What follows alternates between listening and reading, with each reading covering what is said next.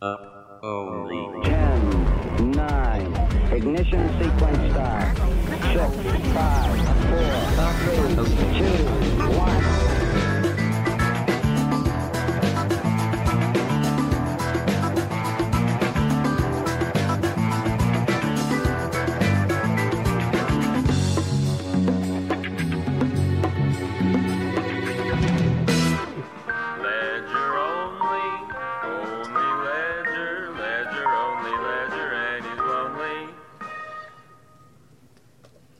Hello and welcome to Up Only TV. I'm Ledger. Once again, we're missing Cobie, but that's okay. We've got some excellent replacements. I'm sorry to the replacements for calling you replacements. We love you and you know it. Before we get to it, let's get to talking about our partners. You know who it is. It's Blockfolio. Go to uponly.tv slash blockfolio to check it out today. Make a trade directly from one asset to the other. It's easy. You can do it directly on your phone. You know uh, it's a good experience because it's made by the fine folks from FTX. Thank you to Blockfolio for being our partner. Once again, go to uponly.tv slash Blockfolio. Make your first trade today. Capitulate if you must. We're about to find out uh, if we're bullish, if we're bearish, if there's any hope whatsoever. If I can actually find the screen that I'm looking for, of course. In the meantime, let's just hit this over here because we're going to be talking charts today, so we might as well throw them up. First, uh, the intern is getting massively rugged while I seek the window that I'm trying to turn on here. There it is. There it is. Hold on, ladies and gentlemen, we've got CMS intern. How you doing, buddy? Doing well. Honored to be here. The uh, the one and only. You know, you're CMS intern, but you've also been the up only uh, intern of sorts for a while, uh, and I'm privileged to have you co-hosting today. Yeah, awesome to be here. I mean, And yeah, uh, since the start. And you know, we've got a, a couple of fine folks with us. Uh, avatars only. Let's start with Don. How's it going, buddy? Good, good. How are you? I am doing well. And uh, on-chain metrics expert, Crypto Cred. How are you? Hi, yeah, I'm good. I'm so lucky and feel fortunate that I won the radio contest to appear with CMS Intern, and I'm, I'm just so happy to be here. Thank you very much. Well, I'm glad y'all are here. Um, why don't we actually get a couple of uh, things out there? Y'all do a technical show together, uh, talking about price and stuff. We're going to talk about technical analysis today. Um, so let's get your intro, and then we're going to get some backstory on the intern, make him spill his guts about uh, where this uh, wonderful person came from. Uh, Cred, why don't you show us your stuff? Where where are you and Don publishing these days, and what are you doing? Okay, yeah, sure. Uh, I'm cryptocurrency credit card. Uh, I spend most of my time replying to my friends, trying to be funny on twitter.com. And then from time to time, I upload videos and live streams on Technical Roundup or my own uh, rapidly decay- decaying YouTube channel. But yeah, um, thanks for thanks for yeah, having me. Nice to um, be on the show. thanks for- and thanks for yeah, uh, I'm sure I'll come up with something reasonably useful as the hours go on. I like it. Don, what about yourself? I mean, I just do whatever I want to, really. I I don't think there's anything special that we're doing. It's just like we have our show and we do that from time to time. But I mean, I think everyone knows already. I've also no rugged. needed. I don't know if I mean Don knows this, but I've rugged the Monday live stream, uh, and instead I'm going to be doing like Twitter Spaces every Monday and maybe a few more times a week. Might as well get something fun going in that space. So kind of shit posting with voice Is, Does that mean the- you- you've rugged y'all's Monday stream, as in you're not going to do it anymore? for now. Yeah, I've I've rugged my Monday stream, and I'm going to do Twitter Spaces instead. There, There's your big announcement. Wow.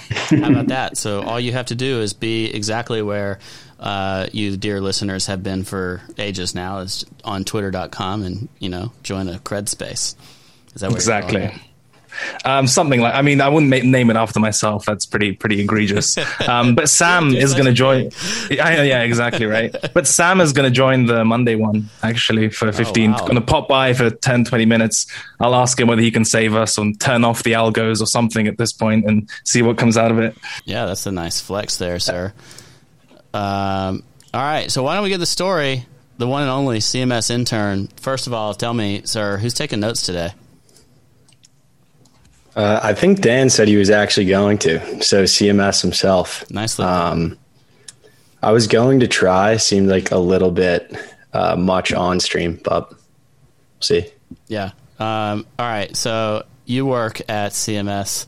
You're no longer the intern, or you're no longer an intern, but you're still the intern to all of us uh, who have loved and appreciated the work that you do, taking notes for Up Only, uh, and I'm sure the important things that you may do at a uh, reputable hedge fund in the cryptocurrency industry. Uh, tell how'd you get hooked up with them, and uh, and how did you end up here with me today? Yeah. So uh, last November, I actually called Dan, or I got intro to Dan from a friend. Um, called Dan. I had ten weeks off for my break from college. Um, so I got on the phone with him, talked for maybe two and a half minutes. He's like, "Yep, all right, perfect. Send a resume. You're good." Um, then I ended up talking to Bobby Cho. Uh, a couple days later, uh, that was a more of a 20 minute conversation, like actually making sure that, yeah, exactly. Um, and from there, interned through the winter and then stayed on. Said I would have dropped out if they wanted me to. They're like, no, please finish your school. Um, but stayed on part time throughout the semester. And then, yeah, uh, last Thursday, actually. So I guess I've been a full time employee for one week as of today. How does it feel to be employed, unlike us? It's good. It's good. It feels like a good uh, full circle kind of culmination to this whole thing. So, So just were you- getting started. Were you hyped about crypto before you met up with them, or like what even intrigued you to to reach out?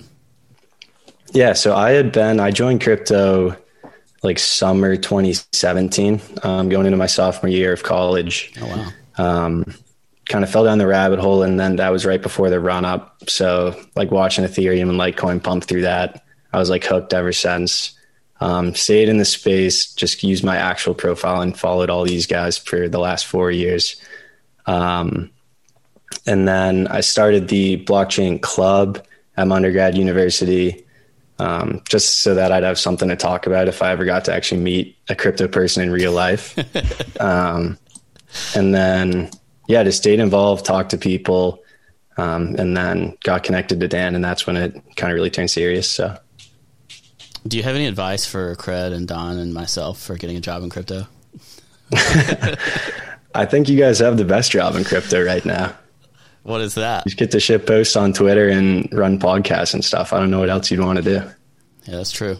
I try the trading thing from time to time, but yeah, you you hit the nail on the head there. Um, Cred, Don, what before we flip the mic and make you know y'all talk about yourselves more? What question do you have for the intern? Ooh, uh, this is one. What did you study at at college or university, whatever it's called? Yeah. Um, so? I didn't do anything, uh, nothing meteor content. I had, I studied physics, uh, econ, and math. Um, so I was very quantitative. That kind of lines up well with crypto. Um, only got into the media stuff because the CMS guys in the chat the entire time were like, "Yo, we need a hire full time meme guy." I'm like, I mean, I'll try my hand at it. Like, is So that you get a- gonna? That's awesome. You get a physics graduate uh, and, a, and a math major, and then you're like, yeah, but can you make memes? Well, I figured like if I could, then at least you know they wouldn't fire me or at least immediately, um, which worked. So That's awesome. Uh, all right, so I got one more question with you for uh, active trading, and then you can start asking our guests questions. But are you a trader? Are you uh, more like invest and wait? What's your What's your strategy? I wa- I started becoming more of a trader like this past October, November, and then when I realized I was going to work in it, I'm like, you can't really work in crypto if you've never got liquidated, um, or at least not honestly. So I upped my leverage, uh, got pretty involved, and then um, did. I mean, it worked, right? Like turning on leverage for the first time in November, December, um, just lucky timing, and then got a little bit rugged kind of March, April. And then I was like, all right, done with leverage, kind of earned my stripes in that in that field. Um, so I'm not currently, you know, leverage trading or day trading, um, but I was for a little bit there. Yeah, but you like try to maintain crypto exposure most of the time of one way. For, yeah, for sure. It's just whether so by day trading, Whether you're just long or whether you're longing your longs is the question. yeah, I'm I'm not making more than ten trades per day now. It's slower than that. Oh wow, that's a lot of trading. Don, cred. Do either of y'all make? Have you? When was the last time you made ten trades in a day? Oh Jesus! I mean, it has to be years ago. I think. Yeah, that's a lot. That's, Yeah, before Bitcoin hit, um, when it's really kind of slowed down in the 50,000s, like on the run up, there were some setups, but 10 a day, I, I didn't think so. I was, you know, I'm like a boomer click trader, can only look at one chart because my eyes get tired or whatever. so 10 in one day is, is quite a bit. Yeah. Uh, somebody in the chat says they average 2.3 trades per week, which, if you just had that top of head that you knew your average number of trades per week, then I'm impressed at your ability to uh, account for your own activity because I don't have a freaking clue. Uh, I think I probably trade on average once, maybe twice a day in in aggregate. Maybe once, not twice. More than one, less than two per day. You've been pretty active recently, though, right? I have been. I have been. Um, but yeah, man. So Cobie is complaining in the chat about me streaming in 1080p. Why would you do that? This is awful. I think you can change the quality in your own browser there, Cobie. Sorry. Get better internet, man. Maybe you could come on here and make our shows more entertaining than they are with just me. People do not come for my personality, but they're here because the intern's here and uh, Cred and Don are here. Uh, Cred and. I mean, I'm here because of the intern. I'm here because the intern is here. So, you Yeah. know, we've got to. everybody's here for the intern. exactly. Um, all right, guys, we need a little bit of backstory. Y'all, uh, I feel like your your Twitter commentary, as is natural, has reduced uh, every year that you've been in crypto. So there might be people that listen to Up Only who actually don't know like your origin stories very well. Uh, so can you give us the the deal? How did you get into the uh, the trading game and the technical side of uh, crypto? Uh, should I start or should? Or do you Yeah, go on, Doug. Go ahead, Don. So back in the day, like when when Bitcoin was trading or didn't really have a price, my brother actually, an IT guy back in the day, um, told me about it. Said this is super interesting. I'm mining on my on my CPU, and uh, I should look into it, right? And so I did. I was like, I was in my teens back then. Found it interesting, but couldn't find a way to buy it because my mom refused to give me her credit card back in the day. maybe, maybe wisely if you're Yeah, she was she was spending all the money on me. You see, that's the issue. I, I was her main expense, so she couldn't she couldn't buy any Oh, Bitcoin low for, blow. Dave, for Don. um, but but yeah, that was that was kind of it. Like I was I was um, back then. I was kind of looking into it. Didn't really get into it because I couldn't buy. Um, and then I saw the run up to basically a grand um, and uh, the bear market afterwards. And I was just like, okay, this is interesting. Now I have like some sort of a chance to buy some of this. Um, but it was pretty poor back then. So I didn't really want to be buying Bitcoin because like paying a few hundred dollars to like almost a grand for Bitcoin felt like super expensive. So I just bought a shitload of Dogecoin instead. Like for my like I mean, I was pretty poor. Like nowadays, I would say like, okay, I didn't buy much, but like in comparison to my net worth, that was basically an all in. Um, yeah and then I just left it there and um, kind of forgot about it. Basically, I was just like in school back then. I was like, okay, I, I'll just leave it, see how it goes. And um, Dogecoin was doing like all the memes back then, and uh, I loved the community, so I was just like, okay, fuck it, whatever happens, happens. And then I checked back in in um, 2016, 17, and I was just like, I had made a shitload of money off of that stupid buy. And uh, Dogecoin had gone up a shitload. So I just sold it and was like, okay, now I have the chance to actually buy something like proper and then put it into Bitcoin. And that was kind of my, my start into the whole crypto um, world because I was like, okay, there's clearly something like you can clearly shift cryptos around. You can like exchange your Dogecoin for for Bitcoin, and at some point, like Dogecoin goes up more. At some point, Bitcoin does. So I just like swapped it around, and uh, yeah, pretty lucky entry on my on my end, and um, rode Bitcoin up, and kind of got into trading from there. But you like, I feel like you got Twitter famous during the bear market because you were just willing to fade every pump. yeah. I mean, that was like, I was kind of like, I was starting to, I don't know if it was just like me being bearish at the right time or if, it, if, or if I was just like super exhausted with it all. Because like during 2017, like crypto consumed me, right? I, all I would be doing was like trading crypto, looking at crypto. Um, and like, at some point, like Cred still knows this probably like we had like a chat room and I didn't sleep for like two or three days because I was like busy trading. Um, but at some point, like I thought like this is getting way too crazy and um, started selling and nailed it pretty pretty nicely. Got out pretty high, and um, from then on, I just got into this like super bearish mindset because I was like, okay, this is completely nuts. I have no business making so much money, so I think like I mean this cannot continue and all my peers were making a shitload of money too. So I was like, okay, this is clearly bubbling. And um, from then on, just like started my Twitter journey. Yeah, started like telling people that they were clearly wrong in being in being bullish. And some some people on Twitter, I don't even know like the influence influencers back then anymore, but like they quote tweeted me and were like, okay, this guy is an idiot. Look at him and because I was in the comments, like everyone else, like nowadays, my comments, and I hate when people do that when they're like in your comments telling you how shit you are, and that's kind of like what I did back then. Um, to like the people that were just like permabulls, and they quote tweeted me, and then it turned out to be right, and like people started following me, and actually Cobie, big shout out to him, um, and Cred both shouted me out when I was right on the short that I did and my whole thesis, and uh, that's what kind of made my my Twitter journey because I like at that point I had like 500 followers or something, and then Cred retweeted me a bunch, and then Cobie did the same, and then I basically was like at like 10 or 15,000, and that's how the whole kind of Twitter thing started. So what you're saying is being a reply guy is the way to get attention on Twitter. I mean, I don't want to say because I fucking hate it when it happens to me, but that's how I started out anyway. Yeah.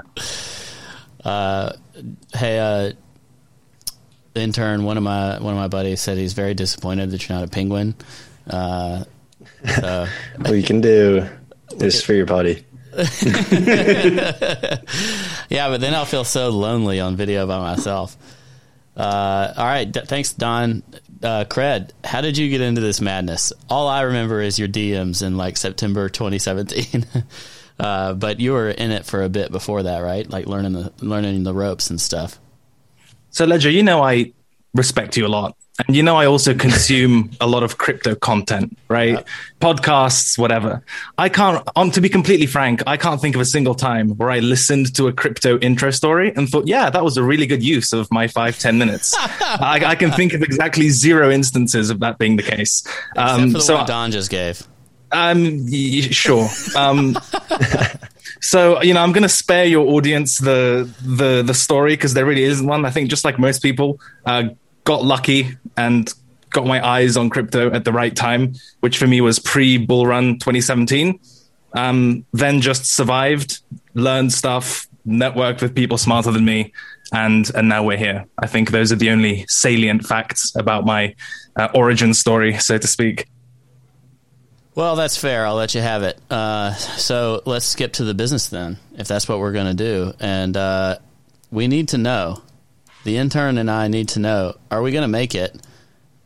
Do people like you guys have been? Uh, Don, I don't know if you've you know been quite as an advocate as you were in 2017, but definitely talked a good bit about how um, you know you're worried about the market What's the state of the market? I'm throwing a daily Bitcoin chart up here right now. Uh, are we going to make it? I mean, in my opinion, it's more likely to just kind of like have at least another like kind of crash in it before we go up. I think at some point, like if you look far enough into the future, yeah, we're gonna make it. Short term, I'm not as optimistic. I think like this going down to like 24k ish and then like bouncing big would make the most sense to me. Like 24 to like 40 to like back to 20 and then kind of range in there would just make a lot of sense to me. But um, I mean, I'll just trade it how how how I feel like it's going to go. Right now, I think I, I mean I'm not buying this because to me it just looks pretty bad, um, and I'm gonna wait for actually either that it turns out bullish, right? Maybe I'm wrong and this just like starts rallying, and at some point I'll have to concede that I mean we're going up instead of down. I'd be down with that, or I'm just gonna have to wait for this to actually just wipe pretty much everyone out. And I know that there's not that much leverage in the market right now, but if you remember back during like the crash in 17, 18, um, you didn't really need too much like crazy leverage. All you need is like people start panicking. And I think there's a bunch of new people in the market that can panic. So I think I'm hoping for that anyway. I think I there's hope, new people in the market today that can panic. You don't think they already would have? I mean, they have. It's just like you're sitting in this, right? And you see it go down 50%, and everyone tells you, okay, crypto's volatile. So you're just like, oh, this is way worse than I thought it would be. But I mean, I'm still okay. Um, if it goes down another, like, what, like 40%, then you start panicking and think, okay, this might actually go to zero, right? And then you start selling. That's something that I could see. Um, a lot of people are smarter than me disagree. They're like, okay, this can only go down if there's a bunch of leverage. And I mean, it's not necessarily a bad thought. It's just like for me, it makes more sense to either buy into strength or buy into like forced selling or people like just straight up being done with the market. And um, I think that's going to happen in in the lower, at least like in the 25k area, and that's where I hope to get, like hope to start buying again. Um, but I'm I'm fine with buying higher as well because I mean at the end of the day, like if if I'm wrong and if we're not dropping, I want to be in this thing. It's just right now, I, I mean I'm not too excited. Cred, in what ways do you disagree with Don? Ooh, um, that's a that's an interesting way of phrasing it. Um, I think that's broadly correct. Uh, I'm probably not as optimistic if we do breakdown. I think 24 to, to knife catch might be might be a tad early. At least I wouldn't probably be the first one standing in front of it.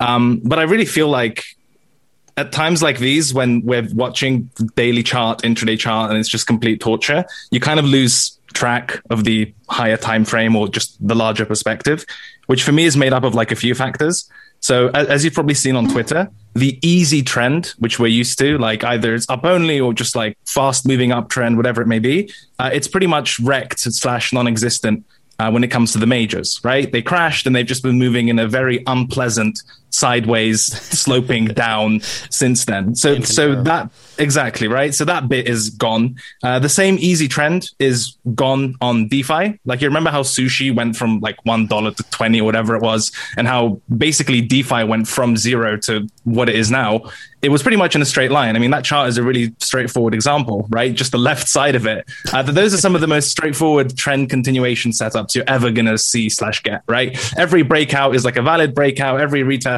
is a is an actionable retest, and the amount of drawdown or chop that you have to stomach is close to zero, right? Uh, that is quite obviously gone as well, at least in the number go up direction. Uh, I agree with you that retail kind of free money um, trades are wrecked to some extent as well. Uh, I'm not seeing much of TikTok, much of BSC, the Dogecoin guys. That that you know part of the market uh, is certainly not as active as it was.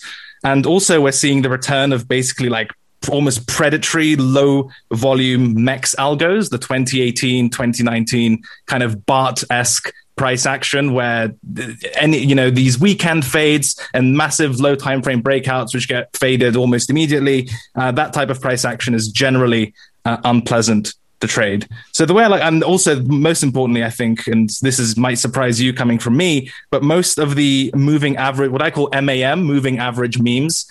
Um, so like the 21 weekly, the 50 weekly, 200 daily, like you know all of those, right?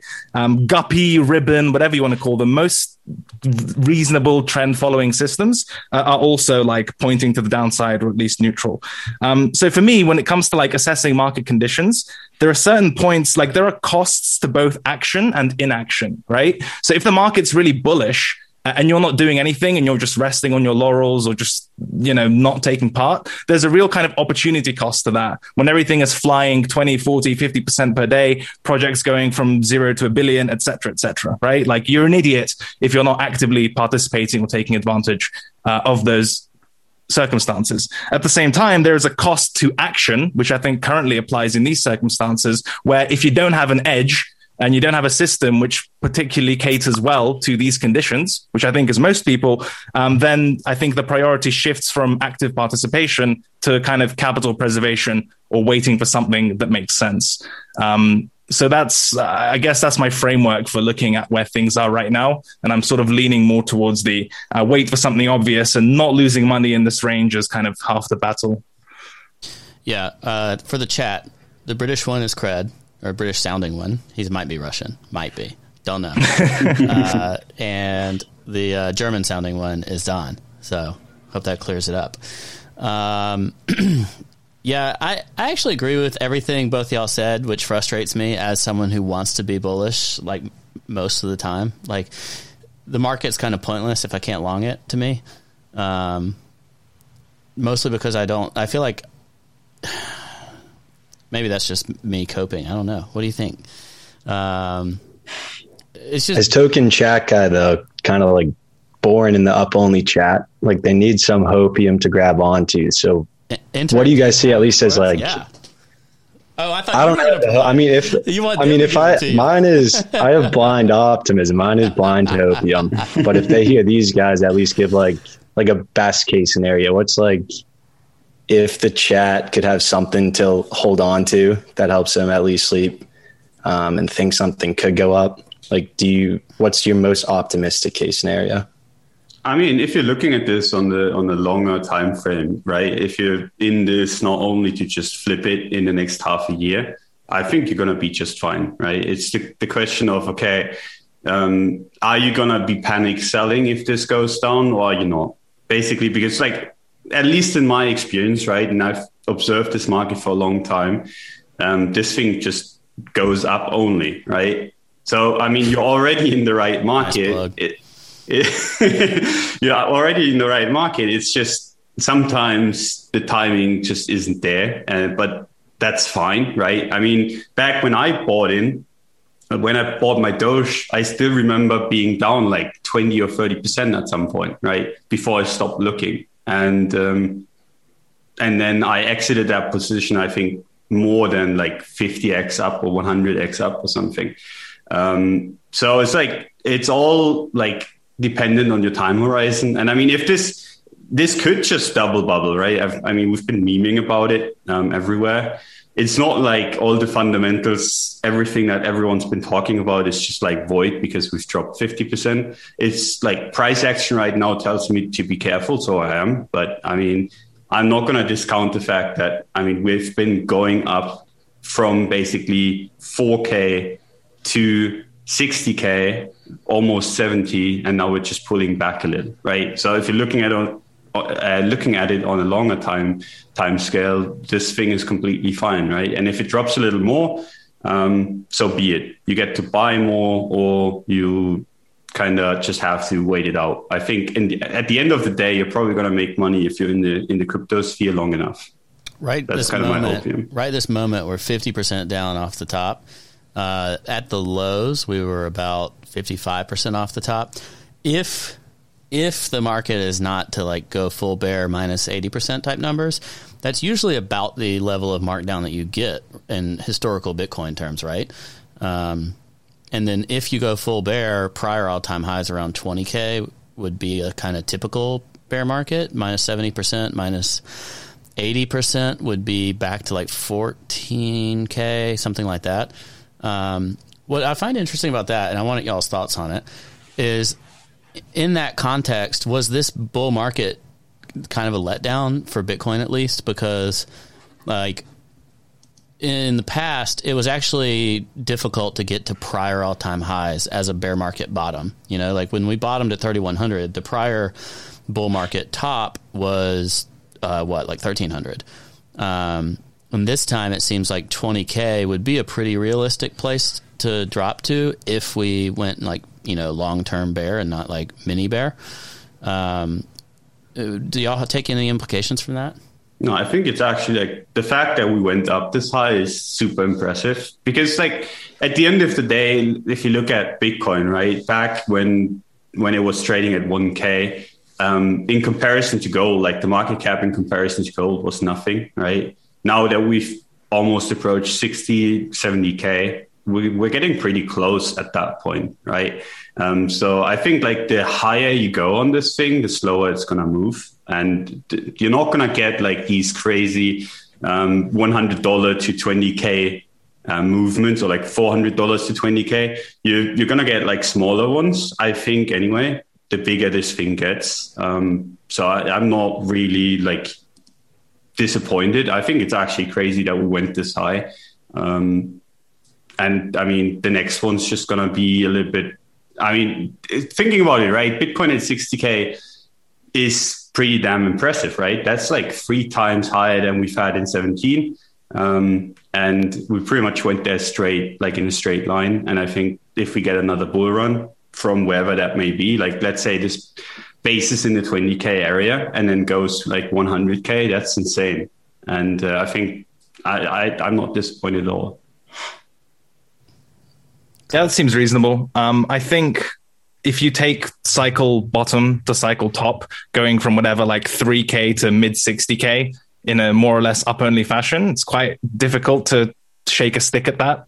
Uh, and that's considering that Bitcoin is supposed to be like the shiny rock, slow moving, safe asset making that type of move. And then, you know, whatever altcoins did, Dogecoin, uh, DeFi became a thing. Uh, I, am not disappointed by um, by the way up or, or the road upwards. You know, I think it's, it's pretty reasonable. And I agree with Duck's um, basically market cap analysis that if, if we're going to keep these relative price levels and have subsequent bull markets, um, if, if, you want the huge swings, you got to take more risk and go out further out, go further out on the risk curve and play shit coins and um, Solana, DeFi, and all sorts of new stuff. Um, you know, take some take some initiative as opposed to uh, purely relying on Bitcoin to, to take you there. But I think, you know, we saw a lot of these arguments even when we started breaking 20K. It was like, well, you know, realistically, what's the ceiling? And with crypto, it's always, you know, the ceiling is always much higher than you think. Uh, and the floor tends to be much lower than you think as well, simply because of how crazy and reflexive it is. Um, so no, I think I think it'd be insanely greedy to be to be disappointed by what we've had in the past year or however long it's been. Yeah, maybe I'm insanely greedy. I don't know about you, intern, but uh, I I think part of me, I just, um, I do agree. It's extremely impressive that we went from whatever 4K in March to 60K. But when I think of 2017, even from all time high break at 1200, 1300, we went like 17x or something to 19, 20K. Right. Um, so on a pure multiples perspective, it didn't perform as well. But from a like you know total market cap and all that like it just takes a lot more money to push everything exactly. that much higher. Um, so it's natural for the size of the of the run to be a little more muted i guess. Um, but i miss i miss the old days where we could just like 20x stuff in a week you know like or not not that for altcoins but then like 20x bitcoin over the course of a year is pretty, yeah, it's pretty insane.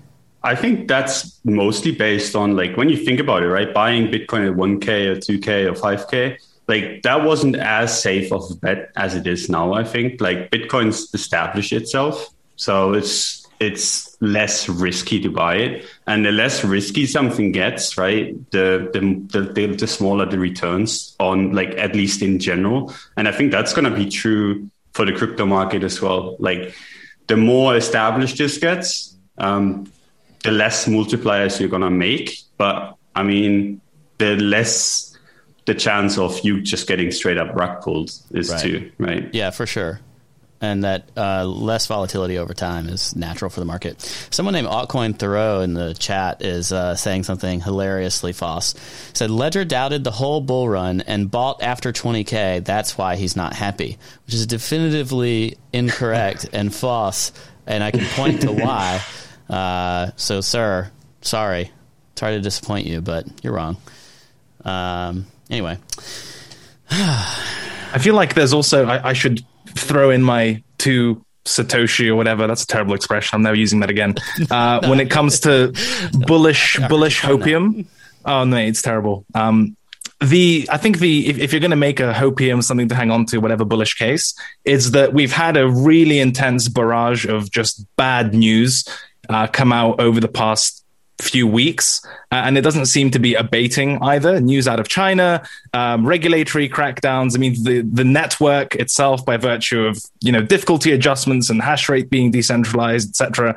You know, Binance in the in the scopes. There's like a lot of stuff going on, uh, and we're still holding what looks like some sort of floor at 30k. Now, obviously, the downside of that is if that floor goes, we're probably pretty fucked. Super new. Um, right. But as long as that's intact, you, you have to somewhat assume at least currently there's there's someone absorbing uh, a lot of that selling and until very recently the market's done a better job of reacting to the bad news so before you know you'd get like a fart out of china and we'd drop like 5% uh, recently it's been it's been slightly better um, so i suppose that's your that that's your argument of you know throw the kitchen sink of bad news at it. And if 30K holds, um, you know, if you really try to go one way and you don't succeed, you usually get a move in the other direction.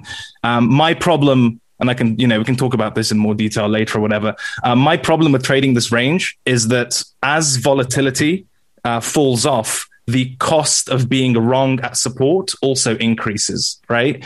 Uh, and as shorter term kind of resistance, if you will, moves down as well, uh, the amount you can capture by buying that same range low decreases as well. So your reward is seemingly getting lower as the ceiling is moving down and volatility is moving down as well. Uh, and then the cost of being wrong has seemingly been increasing as well. Um, you know, if, if you're wrong at 30K, you probably eat.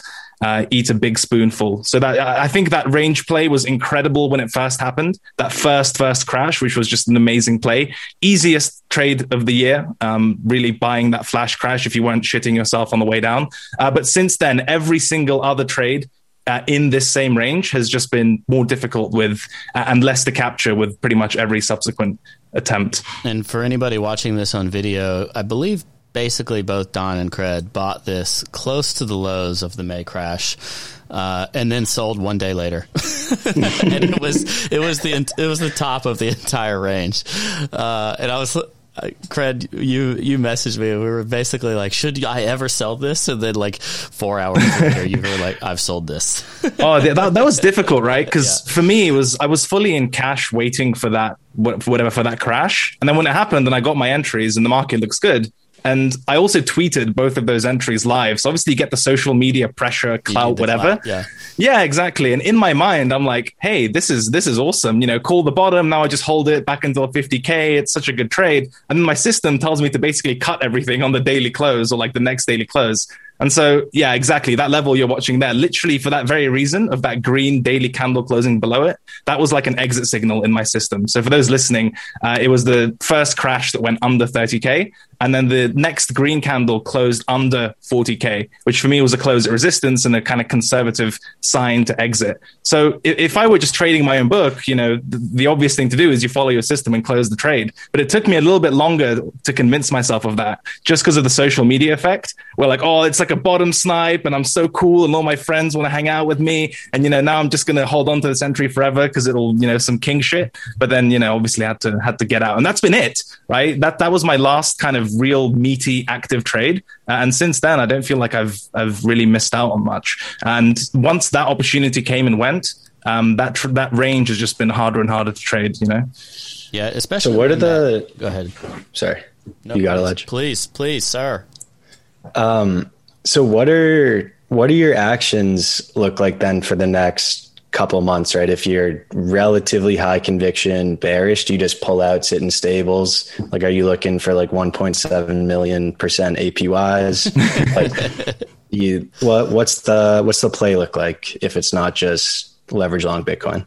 I mean, I wish I were high conviction bearish, but I'm not. My, my heart still says 40, 45K is like plausible. Um, so, you know, I, am not high conviction anything right now. You know, it's high conviction on the crash. And since then, I'm like, hey, you know, if I'm not going to get setups, then I'm just going to kind of sit here and chill. Um, but yeah, currently positioning wise, I mean, in stables. I'm not farming or lending anything. Just literally just sitting there with with my coins. Uh, and I don't want to short either. To be honest with you, it's not like a trade that I find particularly attractive. And and if you consider like, let's say there is a downside break and you kick yourself for like not shorting it, I would rather have my focus uh, be completely trained on positioning like to the upside correctly. Uh, I think I feel like that's where my attention is best spent. So really, for me, it's a case of sitting in cash for now um, and waiting for like a good long. And even if it crashes, I'm still looking to buy somewhere. And if it goes up and gives me some sort of continuation setup I want to buy as well. I, I, don't really want to short this thing. I want to be exposed to the market. My heart is, is telling me to be exposed to the market. But if I don't have setups, um, I'm going to be careful. Also, as Don knows, I'm like an amazing counter indicator in Discord. So I'll be sitting in cash and then DMing him like, dude, this is going to moon. It's over for bears, etc. And it's at every single every single local top. So I've, I've learned not to you know at least you're only doing, at least you're only doing that uh, in chat. Like I'm doing it with my with my portfolio. yeah, yeah. Uh, Just sit in the in metaverse real estate instead. Yeah, that's right. Just hope. I need to go to the true store of value, which is uh, the recovery of Meebits. Uh, oh my god, yeah. a lot of people counting on that bounce. Yeah, man. I don't know if you've seen, but the uh, NFT bubble 2.0 is already here, right? Oh, yeah. I mean, it looks like it. That's where the momentum's been, right? Recently. Yeah, it's uh, it's very strange. Like I, it feels like the type of thing that happens before it all goes down, like a complacency bounce of NFT hype. Um, the NFT people. You've seen Axie's mooning too, dude. Axie's going insane. Like, have y'all? Do y'all know anything about Axie Infinity stuff? Yeah, very vaguely. Yes. Yeah. I actually looked into it like a while ago. And Don, um, can you tell us why Axie Infinity is mooning? I mean, it just looked cool, right? I mean, it's the first, I don't know if you guys have ever played any kind of games um, that actually like do any crypto related stuff they're all pretty damn shitty. Not gonna lie. Like I've, I've I've looked into like Loombat and I for some time. Like looked into a bunch of them. Um, there was like a shitty game on on on Litecoin and a bunch of other stuff because we were like, okay, I might as well know like what what's going on there. And um, yeah, they they they look pretty shitty, and this actually looked pretty well done, right? So I'm I'm not surprised that it's like at least doing better than those. My my first report that I ever did as an intern um, came from Joe at CMS. He had me looking at Axie Infinity, and we were like, "This looks like a pretty cool, you know, um, game to get involved." Kind of had the same sentiment as you. Most blockchain games are not fun. Like you might as well just play on a mobile app. Yeah. Um, but yeah, it's been it's been good for a long time, and I think it's just finally catching its wind. I mean, it pumped two months ago or something, but so did everything. So cool to see it get that recognition. Yeah, so they use a play to earn mechanism uh, versus like pay to play or whatever else exists. So you play for free, and then basically, if you like do all the like grinder stuff, like as a uh, as a player, like go through all these, I don't know, whatever the challenges are. That's how you can earn tokens within the game, right? Um, but don't you? Did you say do all the grinder stuff? Did yeah, I? Yeah, like there. Right. If you want to, if you just want to like do battles and have fun, this is all based on a thread that someone did. I apologize, I'm not citing them. Um, it was like if you do the battles and stuff, like you don't get as many rewards. But if you do the like whatever you do in these games, you know, you walk around and like complete steps and all this kind of stuff to like earn your way up. You kind of build up your your character or whatever to, and you earn Axie somehow. Did I say that right? Intern. Yeah, and you can like breed them and stuff, and get you know if you have a rare one, those have like value as well. So the play to earn is cool. I think if there's anything that can, you know, pump if stuff stays where it's at, I hope the play to earn is the one that catches the bid. Sorry, I just realized what y'all meant making fun of me about Grindr. No, but like this is one of the things that like I still mess up in crypto a lot where I look into something and I'm like, okay, this is not complete garbage, but like I'm not like entirely sold on it. But every time I think like, okay, this is not complete garbage in altcoin land, it goes up like a million X. And I don't buy it because I'm like, oh, I'm too like I'm I'm I have like this this and this problem with it. But like that's like one of the things. Like if you if any of this makes any sense to you, right? If any blockchain makes any sense to you, or if any game or any like art makes sense to you, then look into deeper. Something I mess up constantly where I'm like, okay, this is not bad. And then I look at it again the next time it's mentioned, like half a year later, and it's up like a million percent, and I kick myself for it. I muted my Slack notifications now. I thought I did earlier, but apparently that didn't work. So they're muted now. That is not you, listeners. You can stay here with us. You have not been summoned by your bosses. The intern might have been, but uh, that, but we haven't. Uh, and speaking of, can you give us some like uh, some CMS alpha? Like what's been uh, like what's y'all's state of the market? Like we talked about you know what we are seeing from a technical perspective. Are you are you seeing things change from a, maybe a VC perspective or like flows? What are your thoughts? Give us the give getting, us the serious hedge fund stuff. I'm getting spammed in the chat. No alpha leaks. Make sure you keep it. um, no, I, I mean, seeing a lot of the stuff that you guys uh, have talked about. I mean, we have diff like a couple different theses that um, we've been investing in recently. Um, I I have no idea how okay it is for me to um, don't, throw don't, those out here right now. Names. Don't th- no names. No names. Yeah, yeah. So I don't. Um, that is something I'd probably get fired again. Fourteenth time. How often do you get fired? Um, uh, I I only got fired every once in a while until the Miami trip, and then it was like or like that was hourly. like ten times a day. Yeah, the FTX guys started firing me. Like Alameda was there, they'd show up, be like, "Oh no way, intern! Like you're fired." I was like, Just but they'd rehire. Like they, yeah, if I did something good, then they'd rehire me. So that's awesome. I don't know. Um, Works. Yeah, I, I'm curious about like if a lot of funds are seeing flows change and they're like quietly shifting their broad thesis but aren't telling anybody about it yet until they're like fully exited or you know like have filled in whatever their game plan is. Well i know we're at least like publicly we talk a lot about the multi-chain universe that we see coming through. So i think that that thesis is still definitely intact. Um, just seeing other chains come in like besides just ethereum as the main chain. Um, have their own use cases and be able to interact with each other.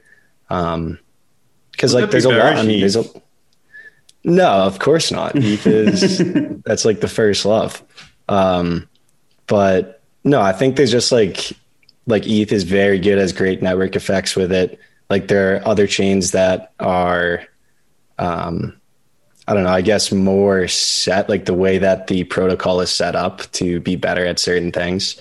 Um, and there's going to be a place for that, or at least, you know, I think so. Um, that's it. That's as, that's as, that was my best uh, try without name dropping everything. No, I think that's so. fine. And I was going to uh, shout out, by the way, it was um, Amy Wu who had the thread on Axie Infinity, and I'm going to uh, pop it up on the on the screen here. So she works at Lightspeed. Um, so yeah, I think Axie made a million dollars in revenue yesterday or something like that. Like insane. Um, yeah, so she says in the thread it took them three years to make their first 10 million in revenue, five days to make their latest 10 million, uh, run rate 1 billion plus a month, um, with 350,000 daily active users. And I saw yesterday that Axie cleared 1 million in revenue in one day. Uh, like that's that's some serious game adoption, but I don't know how do you differentiate between like when something like this is people chasing profits from a game versus like sticking around, right? So uh, going off of that, if Axie did a million in a day, uh, it looks like Fortnite 2018 was kind of when it like it's plateaued since then, and it was doing two million a day at that point. Wow! And that game, um, Epic Games is $28.7 billion valuation, most of that from Fortnite. So maybe there is more room for Axie. We'll see. It's pretty impressive. Are you talking to your bag here?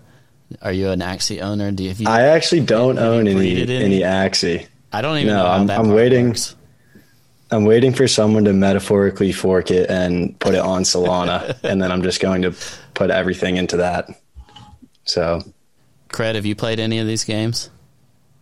I'm sure it would shock you to find out that I haven't played any of these games. Um, I mean, I'm open minded towards it, but it hasn't hasn't been on the forefront of my mind. I think an interesting point about you know being being early to these things or looking, you know, I, you know, we had the comparison of a lot of blockchain games suck and this game doesn't suck and maybe that's like an investment thesis in itself.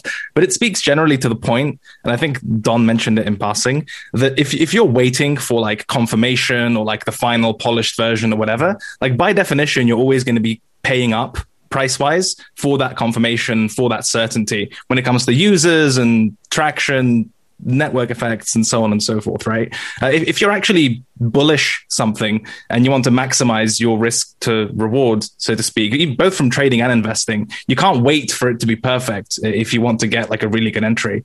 Um, you know that you can't have your cake and eat it. I think it's also something Su said in one of his podcasts where he made the argument that when a lot of early defi was pitched to him he, ke- he kept coming up for reasons with reasons as to why it wouldn't work or couldn't work or the problems with it. Whereas in reality if it's those kinds of early stages uh, especially if you've got like the crypto bull market tailwind behind you. As long as you're somewhat right and you're not it's not a total rug pull um, you know that tends to be more than enough to at least establish some sort of position. And then the multipliers if if you're even fractionally correct kind of take care of the rest. Um, so you know if we're dealing with early tech or new projects etc um, i think we've got to sort of lower our standards uh, a little bit Yeah, that makes sense. I wonder if the game, like I'm looking at the token, the token went down 70%. So, like a lot of stuff in, uh, I guess, DeFi land from this one stopped in April. Like a lot of DeFi peaked in February. So, this actually was probably a decent rotation. Actually, that was a dollar or something and it went to tw- 10. So, it's a very decent rotation to like from DeFi in February up to then. And then if you avoided, like when it broke down, uh, now off the bottom, I mean, it went 300% while most stuff was not doing much at all. So um, I, I'm curious how the token mechanics fill in with the with the game or the popularity of the game or the users in the game and kind of what applies there, you know? For Don or Cred, do y'all look at uh, the token revenue models or any of that stuff when you're looking whether or not to buy something, or is it purely the chart?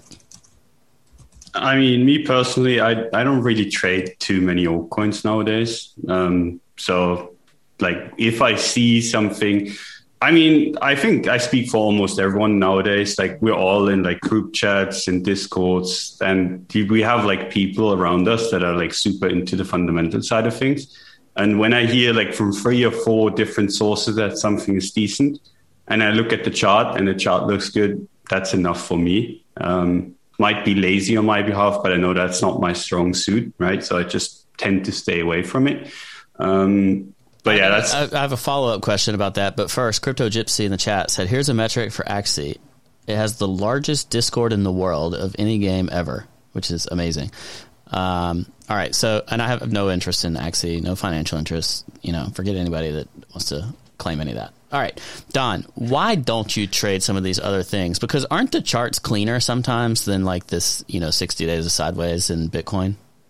Um, I mean, eh, yes, and sometimes they are. The problem with like the altcoins is that my thesis on almost all of them is that they're going to like near zero at some point. So if you're taking a trade, it has to be like a really, really good setup because like if you like for example for Dogecoin, right? And I told my backstory. I love Dogecoin. Like I love Dogecoin nowadays, not so much. But for Dogecoin, right? Like if I wanted to take a long trade in Dogecoin, I think like the end result of Dogecoin is going to go to zero or very, very close to it, right? So the trade has to be really good because otherwise I'm just buying something where I think the end result is going to be that, I mean, almost everyone in that is going to lose their money, right? So like that makes it really, really difficult for me to establish like traits in it. It's helped me like stay away. Like that's been basically my assumption for almost all coins since 18. Um, and then sometimes I get like bullish for like a week or two or three on the altcoins, but in general, like I'm I'm pretty pessimistic. Um, so I tend to stay away from them. Um, it's cost me some money, I think, uh, but it's also protected me from becoming an eternal bagholder on some others. So I'm not entirely sure if it's like a good or bad thing, but I can't turn it off. I think like most of this stuff is going like low. So it's it's difficult for me to just take it as a trade. Um, but I do sometimes take take trades on them.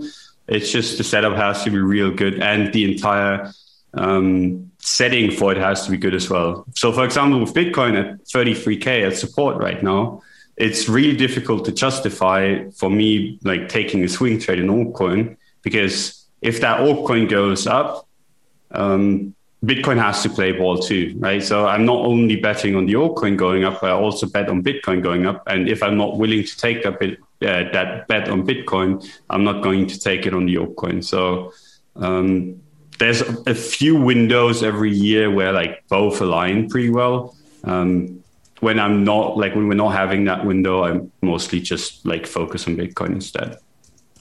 Cred, how, how do you differ from that? Are you taking altcoin trades or mostly Bitcoin and ETH or what? Yeah, I'm a bit more active. Um, it took a lot of shilling for, for us to add DeFi to technical roundup, for example, when it came to the newsletter. Like sushi was at like two dollars or something, and Don was arguing with me whether how late we are to sushi, given it went up from basically being zero. Um, so yeah, yeah, I'm slightly more offensive in that regard. My my strategy is somewhat twofold. I think to answer the first question, yeah, generally if you want to invest in stuff, kind of need to understand the tokenomics and so on and so forth. I think going in blind uh, doesn't make any sense. Certainly, if you're doing deals and you know properly investing, um, going in blind is you know whatever a non-starter.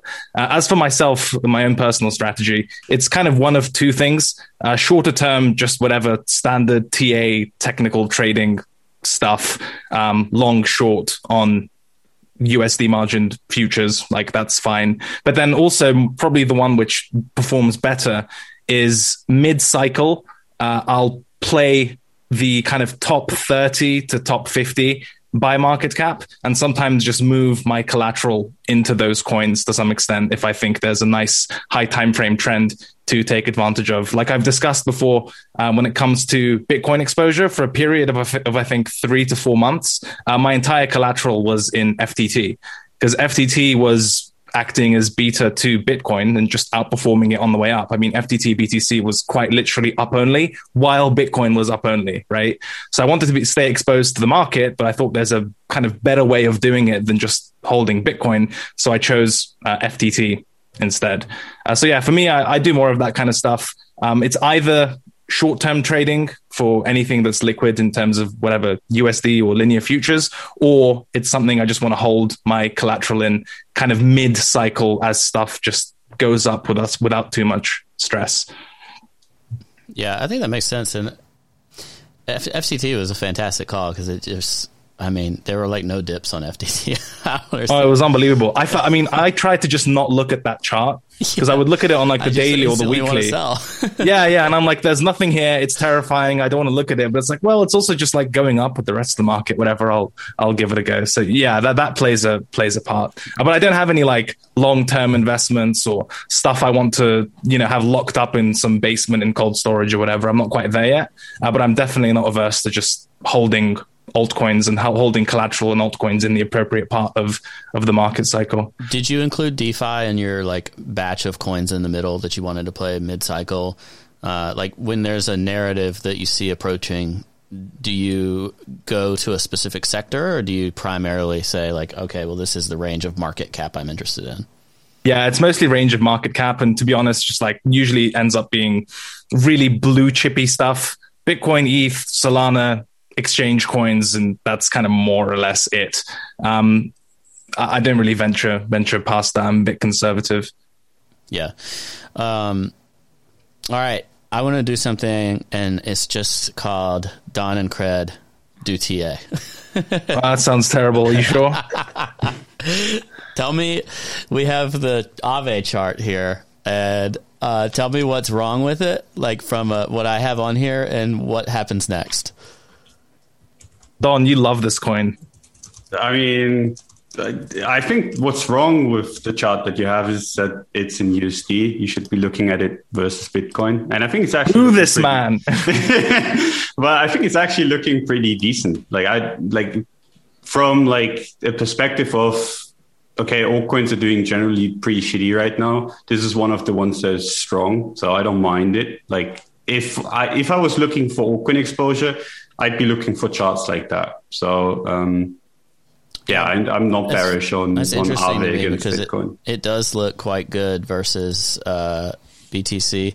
Do you ever look at versus Ethereum? Uh, No, but I mean, that's something that you've done and quite success- successfully so. So, I mean, I might do that more. Um, I think it makes a lot of sense because a lot of this is trading um, against ETH, right? It's the same reason why I like the Bitcoin pair so much, right? Because back in the day, you were trading altcoins against Bitcoin.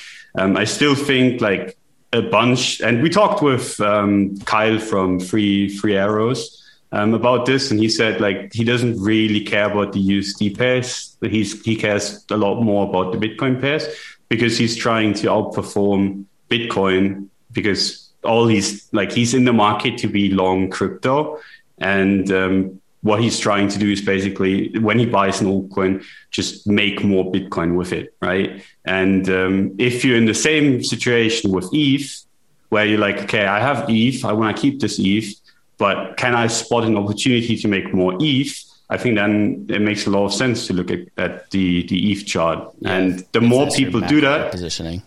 Yeah, and the more people that do that, the more important the ETH chart gets. I think like back in the day, um, I saw like people charting against ETH in 17 and 18, and I think that was like largely a meme. But nowadays, I I see a good reason to do it. So I actually find, unless your whole point is to stack Bitcoin, but if it's to just uh, outperform that which it's like related to or derivative of, I actually think for DeFi it's more appropriate to chart relative to ETH because that's what most of the liquidity pools are. Um, but from a if it's just like what you want to stack, then sure, chart against Bitcoin and make sure you're not like underperforming it massively or something like that. yeah. That's a, that has always been kind of my view on the altcoins. Like, if you can't outperform Bitcoin, you're doing something wrong. Because I've had so many arguments, and if people have been like, I've been talking talking shit about Litecoin pretty much this entire cycle, right? I've I've bought it a few times, sold it a little bit higher, um, but had like some fights with the Litecoin community because they were like, okay, this guy this guy's been like talking crap about Litecoin, but it's up so much against the dollar, right? But like in my opinion, everyone that's been stuck this entire cycle in Litecoin has been doing themselves like a massive disservice. Like you've been underperforming Bitcoin massively while taking on much more risk. Um, that's like the two things that you don't want to be doing, right? You don't want to take more risks and then underperform the the thing that's just like there, just going up, basically. Do y'all want to And- guess when Charlie Lee came on up only? I don't. No, not again. It really is. It was this exact week. Unbelievable. It was, yeah, I, I felt so bad. It was literally like a day off the top, the Pico top. Uh, it was incredible. We talked about it being in price exploration, which now you look at it, I like can't find it. Uh, it was that that close to the top. It was truly amazing. Uh, intern, do you guys or do you yourself? How do you look uh, at like charting versus flows? Like I know Dan just talks about flows all the time and like the futures curves and the funding and all that kind of stuff. Are you doing TA yourself or are you? What's your What's your deal? No, it is mostly flows. Like Dan definitely leads the way with that stuff. Um, I brought up charting once. I mean, I've been a crypto Twitter guy for like three years before, so then got the crypto internship and brought it up once, um, like probably two weeks into the internship, and definitely just got laughed at in the chat by all these guys who I didn't really know yet. um, for not not to discredit TA, but just from what I had said, and I'm like, all right, I'm never bringing it up again. Like you got shamed. low reward, high risk. Yeah. exactly. So I learned pretty quick. Um, but no, Dan, yeah, exactly. Like, and he'll tweet out exactly what he's thinking in terms of the flows and stuff. Like sometimes he'll put it on Twitter, and that's how we'll see it because he's just like, like flow state Got a with DM that. and So be like, wait, so this is our trading strategy now? it's like, yeah, did you read my tweet? well, for the last week at least now I get to see him in office. Um, Oh, awesome. so I can just so I can just ask him there. But yeah, when it was intern life, yeah, I was learning through Twitter. Same, same right along with you guys. Yeah, it feels like there are very few like pure pri- like app price maximalist, price chart only, whatever TA only. I don't even know what Bitcoin or blockchain is type of traders compared to when we were all losing money on BitMEX after the first whatever bubble pop in 2017.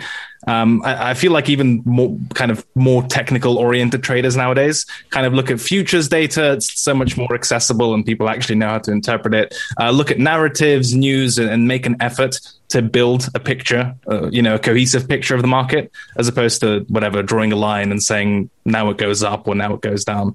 Um, and I, I certainly wouldn't trade just you know, a line in the sand or whatever, unless it's some really short term type of strategy. My best slash biggest moves have always had some kind of fundamental or narrative or just kind of cohesive tailwind behind them that gave me the conviction to then execute on the random squiggle on the chart, you know? Yeah, so credit is the TA a meme to justify your position, like psychologically, or It's just psyops, yeah, 100%. um, if you draw a big enough box, it'll bounce do you somewhere, truly you do you truly believe that, or like it's it's obviously part of your your conviction to use the chart, but it can't like you're basically saying it's not the only thing that can. it's it's yeah definitely not the only thing um and yeah in terms of having conviction to execute like higher time frame rebalancing or just making big decisions when it comes to portfolio management like moving out of something completely etc um I, I can't think of the last time i did it on a purely technical basis I think that that that's a big um big thing that I kind of saw just from going like Twitter guys. Like obviously you guys have huge followings on Twitter and everyone's looking at your charts. Um, and that's what I thought a lot of crypto trading was, or like almost all of it. Um, but I think it's just like Twitter, it just lends itself. It's like a chart with lines on it and a price target is just very spreadable stuff, right? Like you can see it, you're like, I like that and retweet it. and then, so that's what, that's what gets all over the feeds. Um, but yeah, I think in the podcast, like if you listen to him, you can hear, you know, a lot of the guys that do it all the time um, talk about it. Like CL and Loomdart talk about it a lot, kind of the flows and how the options markets trade it. Um, yeah, I'd, I think there was a time probably where like just price, just the chart, like not even volume, really was like playing into what could happen because it, the market was even more immature, I guess. Um, But the more that additional components of the market are developed, and it's not just like a BTC pair on Poloniex, you know, um, like that was all some of these markets were, and that's all you could do is just chart it versus BTC, and you didn't have very much information in addition to that. But when you have derivatives markets for futures, perpetual swaps, um, and you have the funding rates that are associated with that, you have burgeoning options markets now, and uh, at least for Bitcoin and Ethereum. I feel like it adds a whole lot of uh, dynamics to the market that you at least have to take into consideration, and that wasn't always the case. Um, do y'all think some of them are overplayed now? Like, I feel like every single person on Twitter is basically following this Bitfinex whale and whether he's opening or closing his shorts over that the course of that day. Uh, do y'all think that, that is overplayed in our landscape, or do you think it's pretty important? I, I think it's basically like people being bored and people like looking for like reasoning for it to go up or down because you can read anything into it, right? You can say this this big guy is shorting because like price is gonna go down because he is and he just knows something. Or you could say, okay, this guy is shorting, he's gonna get short squeezed. Like you can make up a million reasons for why price can go up or down. And if you're kind of basing it on like stuff like that, I think you could it's not going to help you much. It's just gonna, if anything, gonna confirm whatever you believe anyway. Like I've seen so many, even in discords, I see people like arguing about this stuff and they have like an opinion before it. And then you have like data like that come out and then they just interpret it the way that supports their opinion anyway. And I mean, if, if you want to do that, fine. But I mean, if you base your entire strategy on on something where you don't know if like for example, the Bitfinex whale, he might be like longing on on FTX and shorting on Bitfinex, or like like there's a bunch of stuff that you can do, and or he's just maybe he's he's like gonna claim that position. Um, you don't know. Um, no one does, and I think like making a judgment based on that is not going to help you much. Do you think the uh, derivatives funding is more impactful, or the open interest in options is more impactful than the Bitfinex stuff? One hundred percent, yeah. Yes, but there's also a trap that comes with that, where people develop like a very baseline understanding of what it means for funding to be negative or positive, and then jump to quite like unsupported or extreme conclusions based on that alone. Um, like you'll see negative funding and then you'll immediately associate it with a completely different context. And then it's like, oh, funding's really negative. Therefore, we, have got like a bunch of shorts to squeeze. That's not always the case, right? Uh, and, you know, we, we've had quite consist, like windows or clusters of consistently negative funding ever since like the bloody Ben Askren KO, right? Where that first big open interest wipe took place. I think I, when was that? I think it was in when was that? Let me take a look. Mm. Like the first flush around May, I think. Um, whenever that took place, I mean, ever since then, um, you've had quite a few windows of just funding being negative. And ever since the mid 40s, I have had to read every single week of like a massive short squeeze incoming solely because funding is negative. So I think they're, you know, using futures data and derivatives data, etc., is very useful. I use it to build a picture of the market.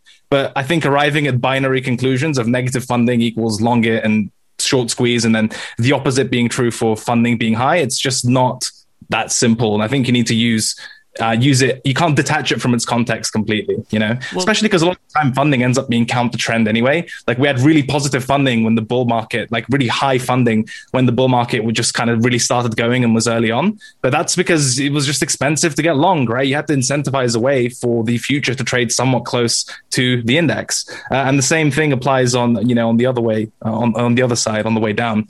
Um, so that's kind of my, you know, I think it's a def- definitely useful bit of context to consider, uh, but it's probably not as simple as X funding means this market trade or you know why funding means that market trade.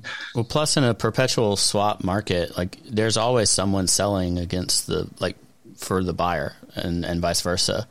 Um, it's just how much right the mark and index price are differentiated, and it's trying yeah. to incentivize keeping those prices the same, and therefore forcing people on one side of the trade to pay for the privilege when it keeps the uh, those two prices too far apart. It's not that there's like more people on one side or the other, or more dollars on one side or the other. It's right. just that it sucks to be losing the trade and also paying for it.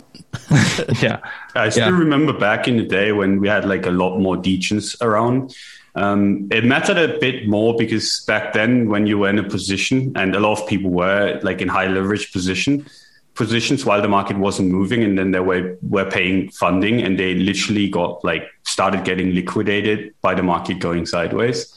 Um, that kind of stuff, like back then, we've had much higher um, interest in in derivatives. We had people actually like just going completely crazy. I think that slowed down a little.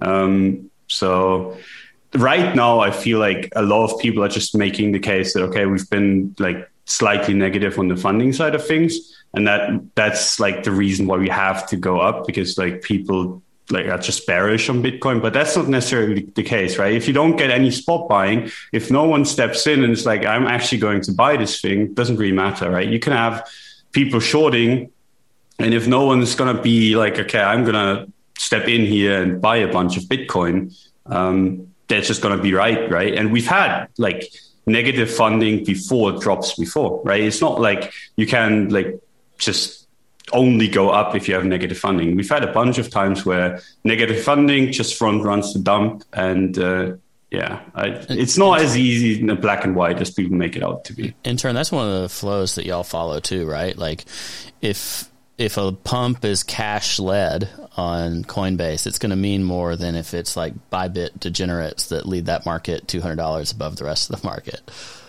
Uh, yeah, yeah, y'all, absolutely. Pay attention to that, like perps versus spot, or like futures. Certainly, futures versus spot, like the size of the premiums, or uh, if it goes in backwardation, is an interesting uh, thing as well at times because typically these markets are not. Yeah, I think I think Dan put out a tweet like on the way up where he's like funding rate isn't part of the game. He's like that is the game. um, so if that gives you any uh, any insight on what our position is with funding rates, um, no, I mean obviously super important, right? Like if you're paying you know 1% of your position to be short on something every single day like it's only a matter of time until you bleed yourself dry um, going against the rates so yeah i mean typically you look at like a negative funding rate you can it, it, at least you know that there's a tailwind to get a little bit of relief. Um, but yeah definitely a big part of of what we look at. So let's talk about something that none of us are qualified to talk about. How about that? Uh, women. That's good. Oh man, uh, I was going to go with the legacy market, uh, the true up only market that we only dream to be.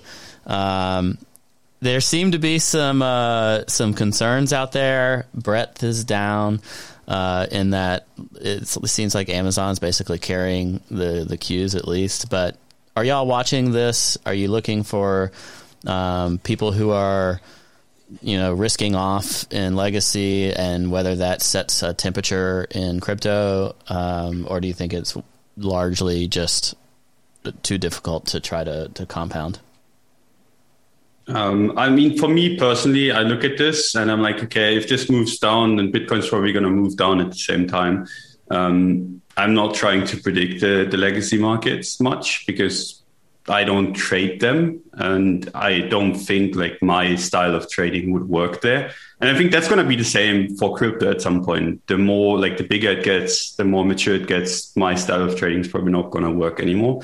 Um, but yeah, so for me, like I'm I'm not going to be trying to predict like okay this is going to be the crash and then crypto is going to go down because of it or crypto is going to go up like that's not what i'm trying to do but something that you can do with like the legacy markets is when like the legacy market goes down and crypto goes down less or even like kind of stands its ground then you know okay someone's buying the dip there. And then you can just kind of join in jump in on onto on the strength because like at the end of the day like most of the time the legacy markets go up right? So when you see like it dumping and crypto actually holding strong that might be a sign that people are buying crypto um, while like people that are trying to kind of copy trade the legacy crash or whatever um, are extending themselves too far out, and then you can kind of kind of take advantage of that when legacy starts bouncing again and crypto held stronger, so it's going to bounce stronger most of the time anyway. Like that's kind of like how I look at these. Um, anything beyond that is way beyond my cap- capabilities, in my opinion, anyway. Don, do you pay, or Cred, do you pay attention to legacy markets? I mean, I pay attention. It's like the old meme goes, right? If crypto dumps, the first thing you do is open up the S and P or the Qs or whatever and yeah. see if that's down as well. Then you suddenly you have like a viable narrative at your hands.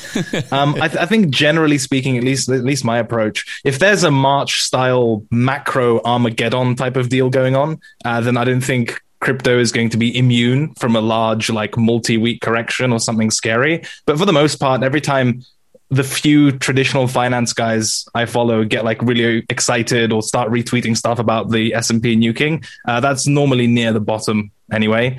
Um, so it doesn't really make sense for me to pay a ton of attention. So, so I, I guess the TLDR is yeah, if it's like a big, you know, global nuke or multi-week trend or something really worth paying attention to. I don't imagine crypto is going to shrug it off completely. It's still a risk asset in many ways. Um, but this this day-to-day, week-to-week stuff, I'm not too flux summoned by it. What cracks me up is people in legacy markets are talking about like right now as if there's something really dramatic going on and it's like one down day and then it got bought back up intraday, you know? Kind of jealous. This is the up only market we were promised.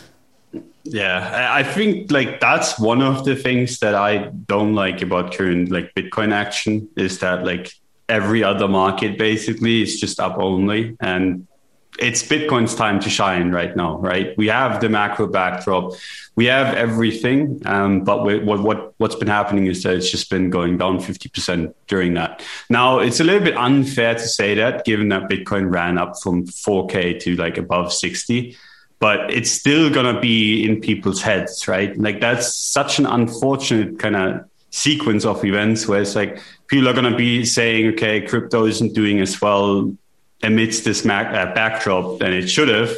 But the thing is, like, crypto did much much better than it should have like at the beginning of it all so it's this kind of weird situation where i'm i'm not too excited that we're seeing like traditional markets making new all-time highs while bitcoin is looking rather weak but i mean i think it's caused by the fact that crypto just has had its day or like week or month or year um, before before the traditional markets did and Yeah. uh, yeah. Now it's got to settle down. I don't think I've ever seen a chart that looks more like a crypto chart than the oil chart. like it, it looks like it's like the dev died or it was, you know, got, DeFi protocol got hacked. Uh, oil went to the negative numbers on, on some contracts and now it's back at 75, you know, why not? Um, I never, never would have thought that oil would do something like that, but it seems like every market has pushed to this uh, extreme, right? Where like, if if you feel like the inevitability is in a certain destination, it just does it really, really quick. You know, like it just gets it over with. The COVID crash and and many of the down moves that we've seen just seem to happen so fast. Whether it's in crypto or legacy, the elevator down concept seems uh, alive and well. Yeah, it's kind of mental to me that we're seeing like this amount of kind of recovery and not even recovery, even more than that, right? Like stuff is just straight up mooning. It's insane how high some some traditional markets went and are still going, right? And it's so hard to kind of see. Like for me as a as a normal guy that has nothing to do with those markets, right? It's like you look at that and you're you're starting to consider is this a bubble? Like are we in an everything bubble? How is this gonna play out? But at the end of the day, if you're not not trading these markets professionally, it's really hard to call tops on these things.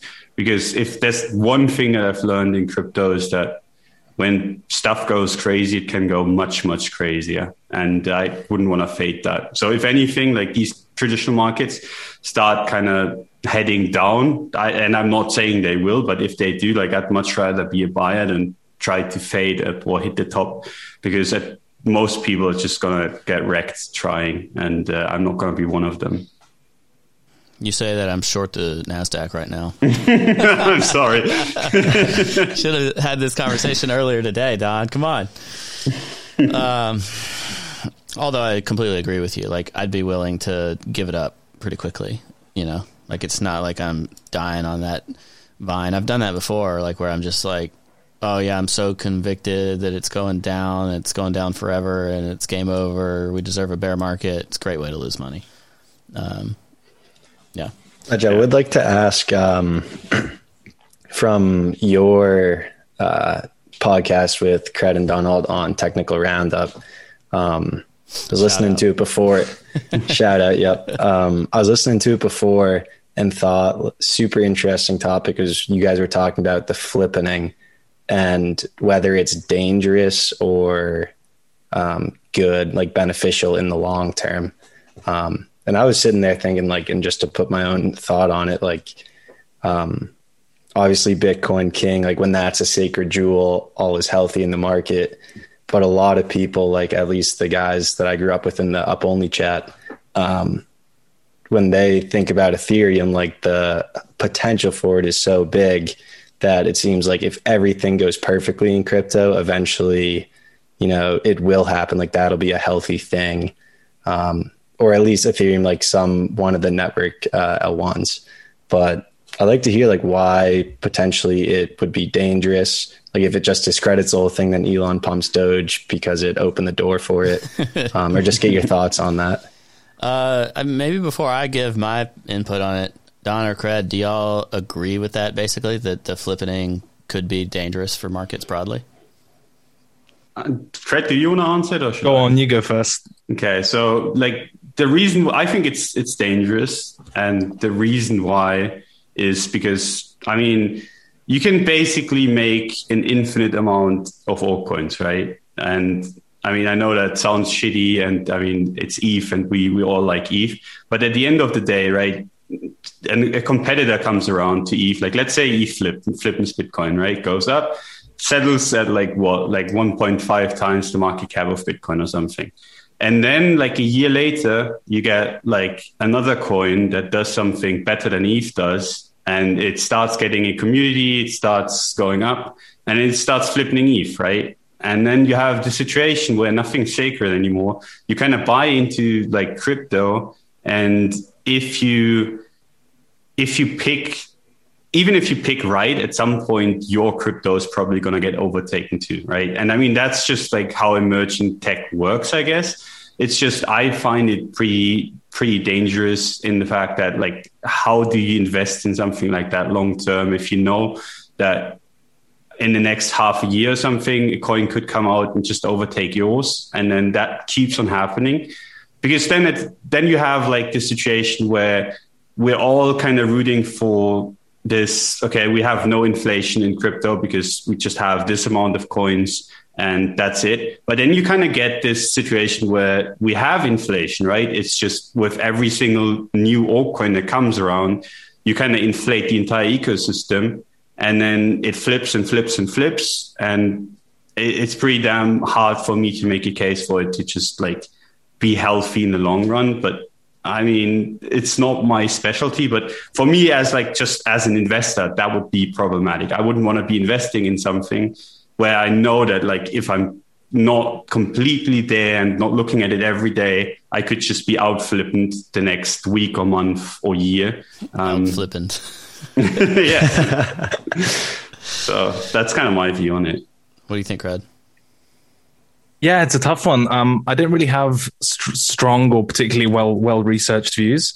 I think on a on a surface level, something I'm kind of considering the counterfactual, like what would need to maybe happen to Bitcoin in order for it to get flippant, right? Like what mechanisms would need to be in place for another layer one, like a layer one or whatever altcoin to grow and Bitcoin not to grow such that to facilitate a flippening. And whatever set of circumstances you have to kind of conjure to arrive at that destination, they all seem pretty rough or unpleasant. And I, I think it's still a bit early to create an ecosystem where where Bitcoin just does poorly or kind of bad things happen to facilitate the flippening, which I think would all, would almost need to be inevitable to arrive at that spot. Um, so I don't have like a specific objection. I just think a world in which crypto goes up and something flippens Bitcoin, um, some pretty gnarly stuff has to happen to Bitcoin in order for those circumstances to come about. And I'm not sure those factors are like a net, would be a net positive. I know that's a bit of a swirly answer. It's kind of the best I can do. Well, it's not, I, I think it's complicated because it's just a bunch of game theory, right? Um, I think that to summarize a little bit of what I said on Technical Roundup was um, that it, it seems to me that Bitcoin has the primary network effects in terms of the broad, like the world understanding what crypto is. They primarily think about Bitcoin and they have an understanding. There are other coins, like they know Elon Musk shills Dogecoin. They don't know why. They don't understand Dogecoin. Um, and I think the understanding gets even less when you get to Ethereum and then certainly beyond that. And um, I think it puts into question the network effects of Bitcoin if Ethereum flippens it. And I think the, the the broad rationale might be what? Like is crypto dead? You know, like what is that? You know, because you see news headlines like the, the market cap of uh, Ethereum has surpassed that of Bitcoin, and now Bitcoin is dead. Uh, or like, you know what they do is they tie the proof of work and like destroying the environment stuff to the flipping and be like, uh, ETH 2.0, you know, drives uh, Ethereum to um, you know surpass the market cap of Bitcoin, uh, which is boiling the Earth's lakes, or like of those of New York State, making pipes burst. Yeah, and I think that the uh, the PR issues with proof of work in Bitcoin are pretty bad, um, and there's not enough people kind of combating. Uh, in advocating why proof of work is energy well spent, and then also um, advocating for um, the green energy usage or like excess energy usage and all that kind of stuff, and essentially making the case for proof of work, which I think is the biggest risk for Bitcoin being flippant, even more than like Ethereum doing good, is like Bitcoin kind of dropping the ball, right? Um, I think the case where Ethereum does well enough to potentially flip in, it's like 1559 supply burning stuff goes really well, you know, and then you can start applying like tech company type growth metrics to it, like daily active users and transactions and wallets and DeFi adoption and game adoption and all this stuff. And it's like, and it's deflationary, you know, like it's the best of every world. Oh my gosh, straight to point two, um, and and flipping Bitcoin. And in that scenario, like if Bitcoin gets itself under control from a narrative perspective, which is the most important component of all of this, the network effects then maybe the flippening would be short lived. If the flippening is like longer lived, I think um, Bitcoin's in big trouble, and it probably could drag down the market more broadly for the same reasons actually that Don said. Just that like then friggin' Ripple would flip in ETH just because, like because Yeah. it's the it's the worst possible outcome. So why not make it occur? Yeah, if it's like a longer term thing, it just feels like a lot of what we hold kind of sacred, which is a terrible word to use in investing, but maybe principles of the crypto space, which we think are important, like network effects, the Lindy effect, if you will, store of value, proof of work. I think all of those come out looking worse Yeah, if all of right. this energy and development and you know sanctity invested into Bitcoin, if that comes out to mean nothing or it falls short of its um, you know first or primary spot, it kind of it's hard to move from there. I feel like like that stuff is important and it keeps its importance if Bitcoin stays on top. I think. Yeah, right now, I- like the Lindy effects are a feature, and if it you know gets flipping, then what is it? A bug? You know, I don't know. Yeah, I in in general, like one argument I see people make over and over again is like just compare like these coins to companies, but they're very clearly not, in my opinion. Like all of this is open source, right? So if you're like just sitting there being like, okay, um, if Bitcoin gets flipped, right, it's just gonna be like the, the second or third or fourth coin.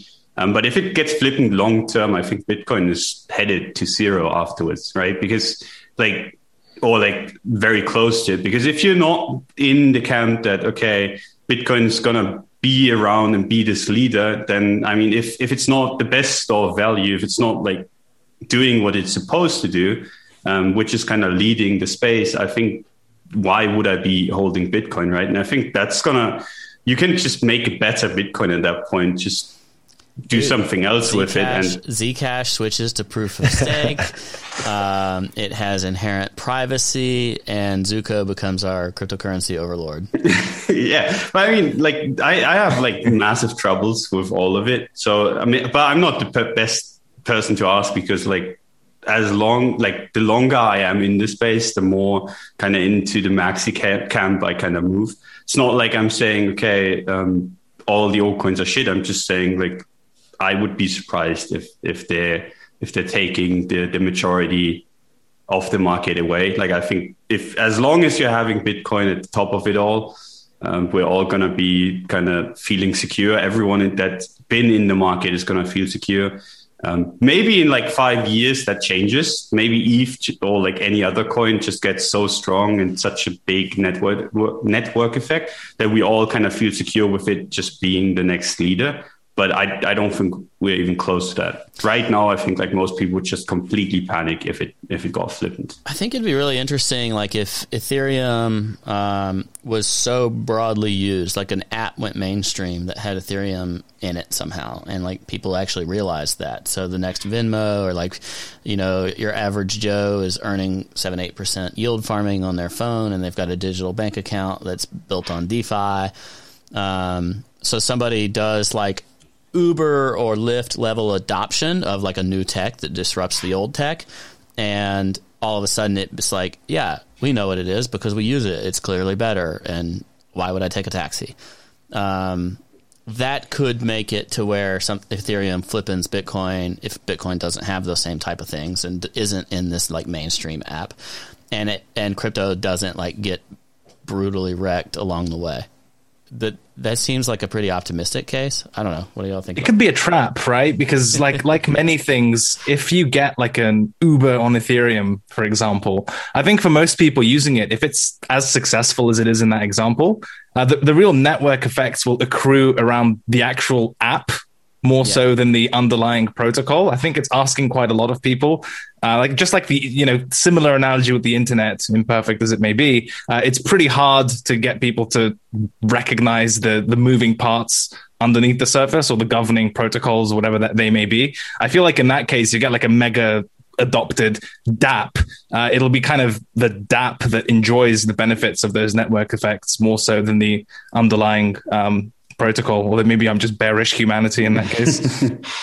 I think that's actually a good point, and it'll probably be done by some company that we don't like doing it. Yeah. Uh, it's all Libra. Diem, yeah, Libra and Diem or whatever. There's Facebook coins. Yeah. But I think like in general, like if if we get like a movement like that in the next like five or ten years, I, I think I'd be down with it. It's just like this stuff needs time, I think. Like you would need to have a competitor that shows up or is already showing up that kind of shows that it's around for the long haul. And then it'd be a little bit different. Like I'm not saying like Bitcoin's never gonna be never gonna be like upset. It's never gonna be um, on second or third space. I just say, think like right now the market is way too immature for it, and um, maybe that changes, and I'll change my mind. Do y'all have any other uh, thoughts on like what would impact thing? You talked, uh, Don. I think you talked a little bit earlier about how like this China news seems to be less impactful, um, just because we're stuck in this range. But then if like one tends to break it through, that causes big problems. What's going to reverse course in your mind? Like, is this going to be one of those things where it's just a season of China FUD and then it kind of draws away and then everything's better, hash rate comes back somewhere else and it's temporary? Or do you think some of these fundamental narratives against Bitcoin can last much longer than we historically have uh, seen? I think this is going to be like one, I think it's temporary, but two, I think it's much more serious than what we've had before. So it's kind of like a mixture of both. Both. I think the the kind of most logical way for this to end is kind of that the FUD gets like so extreme that like panic breaks out. I don't know if that's going to be like in in the in the Chinese kind of space in general, because as far as I know, like there's a bunch of people still holding there. Um, or if that's going to be like in the West, like just kind of reacting to the news. But in general, whenever I've seen these kind of FUD storms, like they usually end with capitulation at some point. People get wrecked. Um, or like people just continuously short the range low and we get massive OI and then we actually do get a squeeze, but I, I'm just not seeing it right now. But in general, like I think the, the, the way this kind of resolves is that like the FUD gets more and more intense. Um, people start freaking out and then people get wrecked and then it goes up again. That's kind of like my view on this whole thing. I don't think like China is going to reverse course like it's done like over and over again. This time seems to me at least to be for real. So we're going to have to deal with that for the next And month the or intern's two. reading the chat. I can tell. I can tell he's reading the chat. He's to lose it. You can't. You can't read the chat. Uh, uh, Cred, do you have any any other like fundamental things on your mind, or just on your mind in general before uh, the CMS intern leads us in the call for alpha?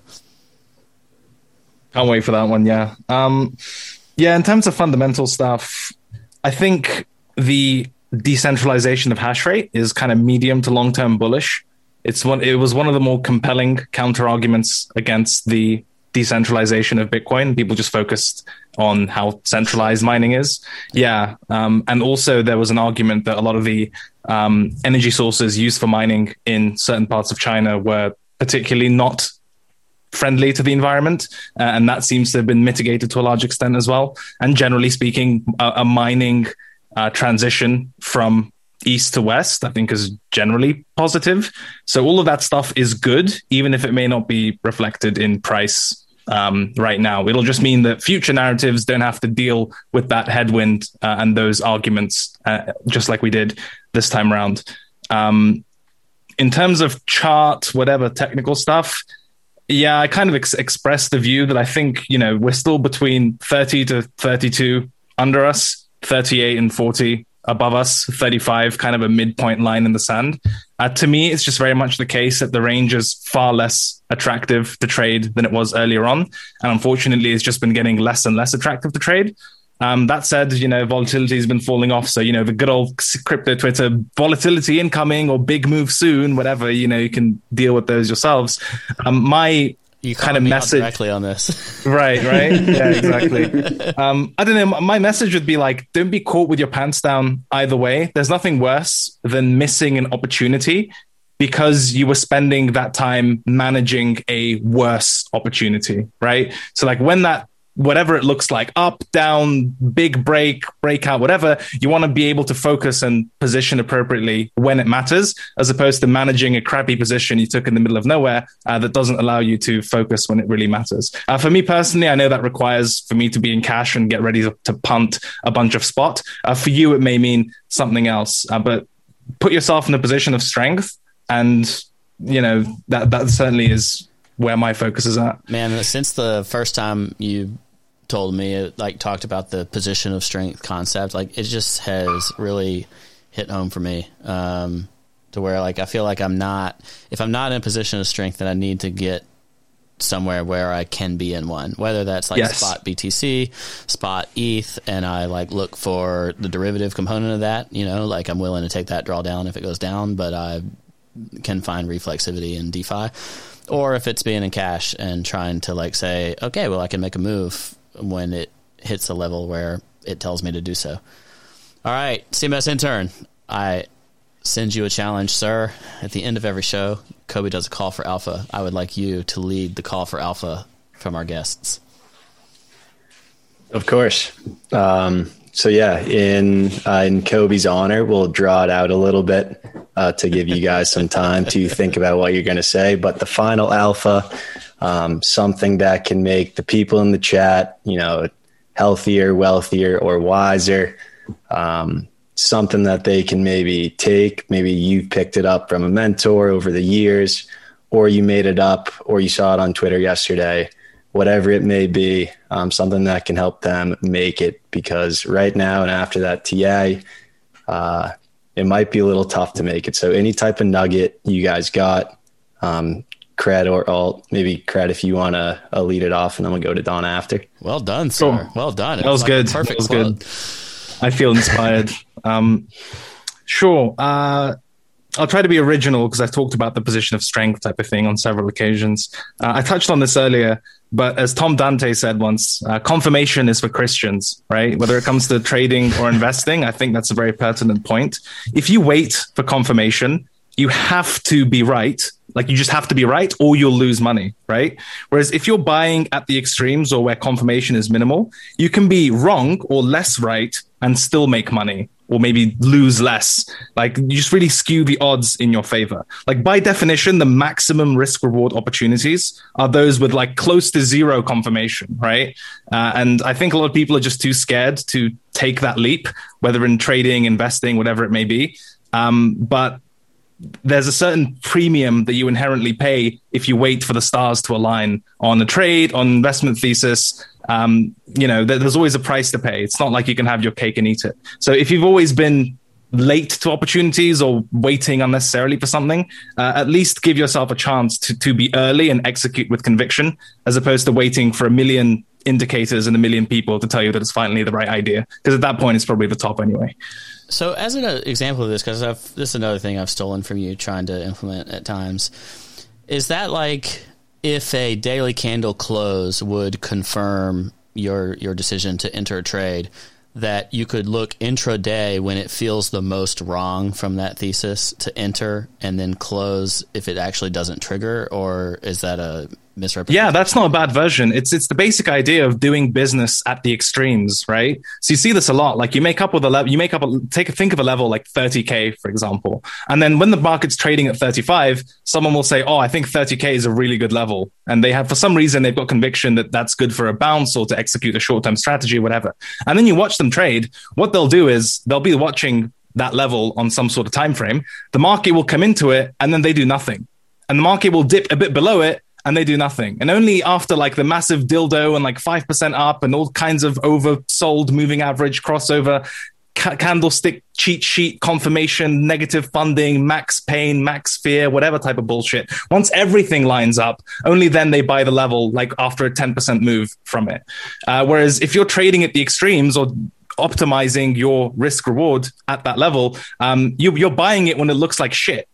And there's a really good chance that if your initial thesis is correct, that that's a good level to buy. Um, when it looks the worst, that's most likely where it's going to be some sort of wick or low. And that area just, you know, positioning at the extremes generally gives you more breathing room, more flexibility. Uh, and it's again, it's ironically or unironically a position of strength at that point where you're not buying the top of a rally, hoping that the low holds, but you're actually buying the low and giving price some time to develop. This- so yeah, that's a really good example. This is like the non-meme version of saying just put your order where your liquidation would have been.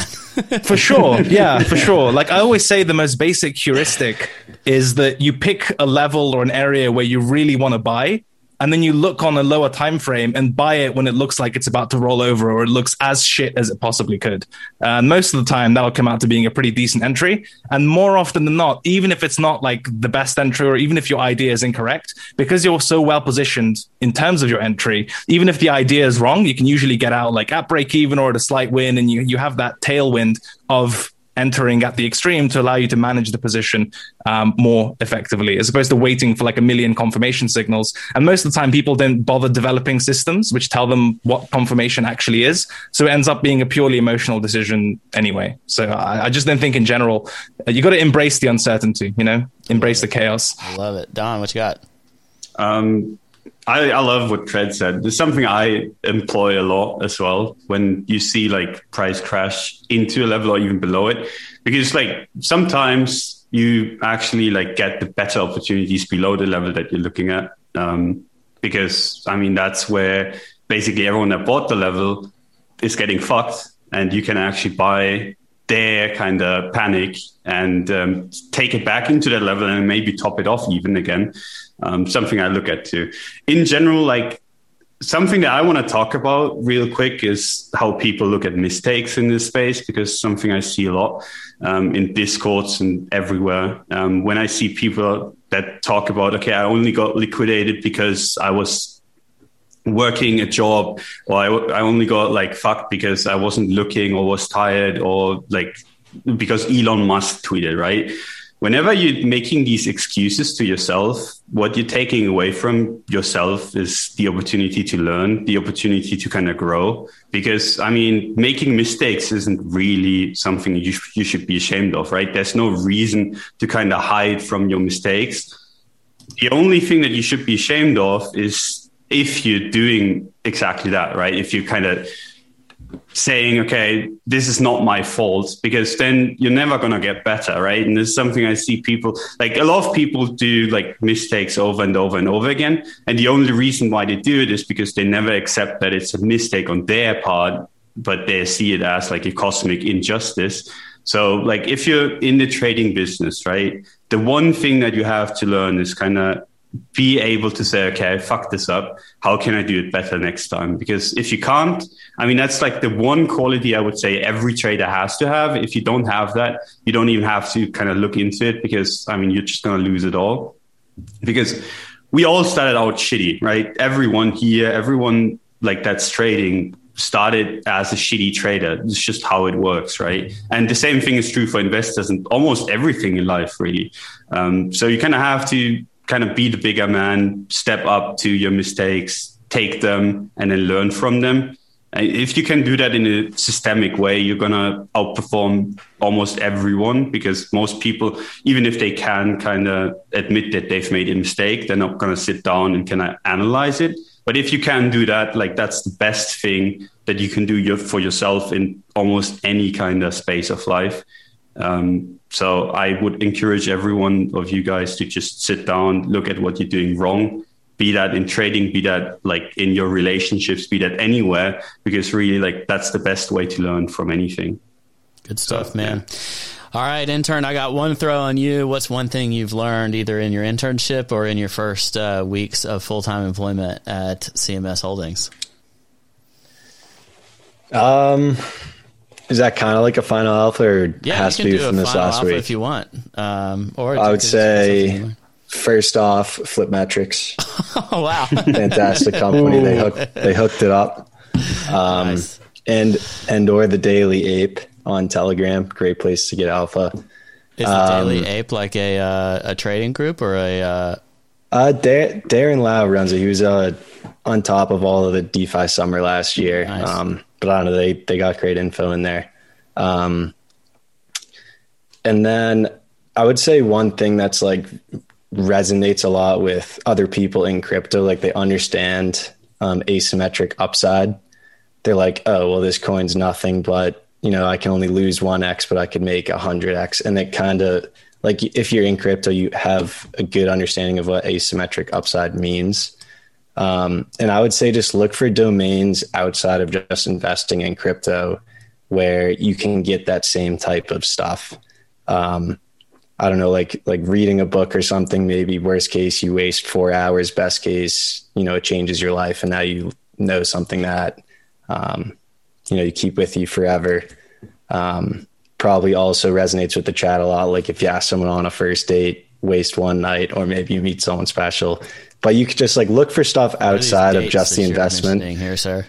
Yeah, I just fall in love with in the your first waifu. date With immediately. I your don't understand. Yeah, you put the NFT in the other chair. Um, but I, I think like just finding something outside of your usual investment domain, like you can find other asymmetric stuff, and um, that's been pretty good. So Excellent. that, that's what I got. I love it. I appreciate it. Thanks everybody for joining us. Crypto DonAlt on Twitter, Crypto Cred on Twitter, CMS Intern on Twitter. We'll put all the links to the websites, the newsletters, and the podcasts in the show notes. Go to uponly.tv to check them. Go to uponly.tv slash blockfolio. Make your first trade on Blockfolio today if you hadn't done it before. Thanks to Blockfolio for being our partners. You can track everything that you do there. Once again, uponly.tv slash blockfolio. Seriously, if you've never done it, you need to do it. Make a trade, put money into your bank, or take it out of your bank and buy the dip when the you can do so from a position of strength. Thanks for joining us, everybody. We'll talk to you next time. Bye bye.